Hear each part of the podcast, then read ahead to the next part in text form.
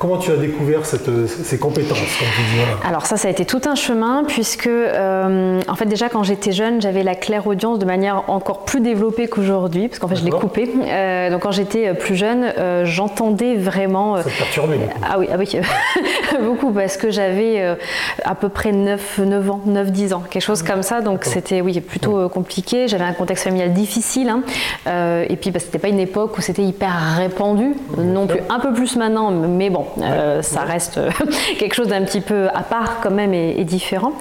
Euh, donc dès là, j'entendais bah, des pas, alors qu'il y avait personne dans la pièce, par exemple. Donc c'était, j'avais des sensations très bizarres. Du, pouvait avoir du froid qui passait, donc j'ai su après en fait que ça pouvait être des âmes qui passaient, que je ressentais.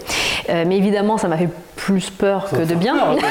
voilà. Et donc du coup, bah, tout s'est coupé parce que j'arrivais plus à dormir, j'étais pas bien, beaucoup d'angoisse, etc. Et puis bon, j'ai mis bien ça sous le. T'étais dans un milieu qui n'était pas sujet à ce genre de manifestation en fait Non, c'était plutôt connu, mais on n'aimait pas trop en parler. Euh, c'était, c'était plus vu comme un côté un peu plus, euh, euh, oui, obscur. Voilà, ce que je cherchais, un peu plus obscur. tout ce qui était en lien, par exemple, avec les tables tournantes, les choses comme ça, c'est très à la mode hein, à cette époque-là.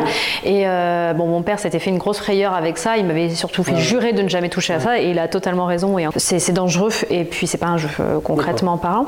Et, et puis après, en fait, ça s'est redéveloppé finalement il n'y a pas si longtemps que ça. Euh, donc j'ai eu tout un chemin professionnel, j'étais professeur des écoles. Euh, et ensuite bon, j'ai quitté l'éducation nationale. Euh, je, donc je me suis mise à mon compte, j'ai travaillé beaucoup au début sur l'image de soi, le développement personnel, l'estime de soi, mais j'ai senti qu'il manquait quelque chose. Et, bon, de synchronicité en synchronicité, j'ai fini par me former à des techniques d'auto-soin énergétique, donc du coup pour travailler sur moi, sur mes énergies. Et c'est à partir de ce moment-là où en fait bah, mes capacités se sont redéveloppées progressivement. Et je continue encore de les développer, de les travailler.